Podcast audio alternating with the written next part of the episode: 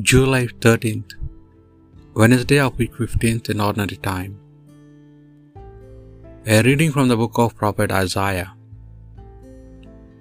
The Lord of hosts says this Woe to Assyria, the rod of my anger, the club brandished by me in my fury. I sent him against a godless nation. I gave him commission against a people that provokes me, to pillage and to plunder freely, and to stamp down like the mud in the streets. But he did not intend this. His heart did not plan it so. No, in his heart was to destroy, to go on cutting nations to pieces without limit.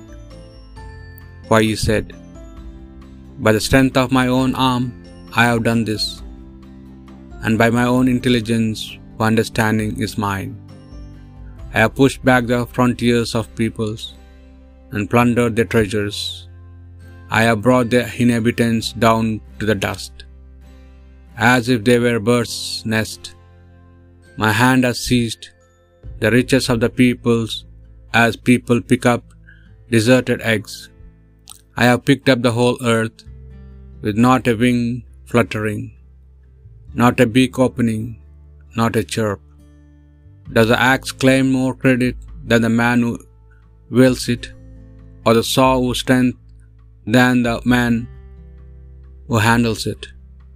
It would be like the cuddle, cudgel controlling the man who raises it, or the club moving what is not made of wood. And so the Lord of hosts is going to send the wasting sickness on his stout warriors Beneath is plenty, a burning will burn like a consuming fire. The word of the Lord. The Lord will not abandon his people. They crush your people, Lord. They afflict the ones you have chosen. They kill the widow and the stranger, and murder the fatherless child. The Lord will not abandon his people. And they say, The Lord does not see. The God of Jacob pays no heed. Mark this most senseless of people. Fools, when will you understand? The Lord will not abandon his people. Can he who made the ear not hear? Can he who formed the eye not see? Will he who trains nation not punish? Will he not teach men not have knowledge? The Lord will not abandon his people. The Lord will not abandon his people and forsake those who are his own for judgment shall again be just, in all true hearts shall uphold it. The Lord will not abandon his people. A reading from the Holy Gospel according to St. Matthew. Jesus exclaimed, I bless you, Father, Lord of heaven and of earth, for hiding these things from the learned and the clever and revealing them to me, to mere children. As Father, for that is what is pleased you to do.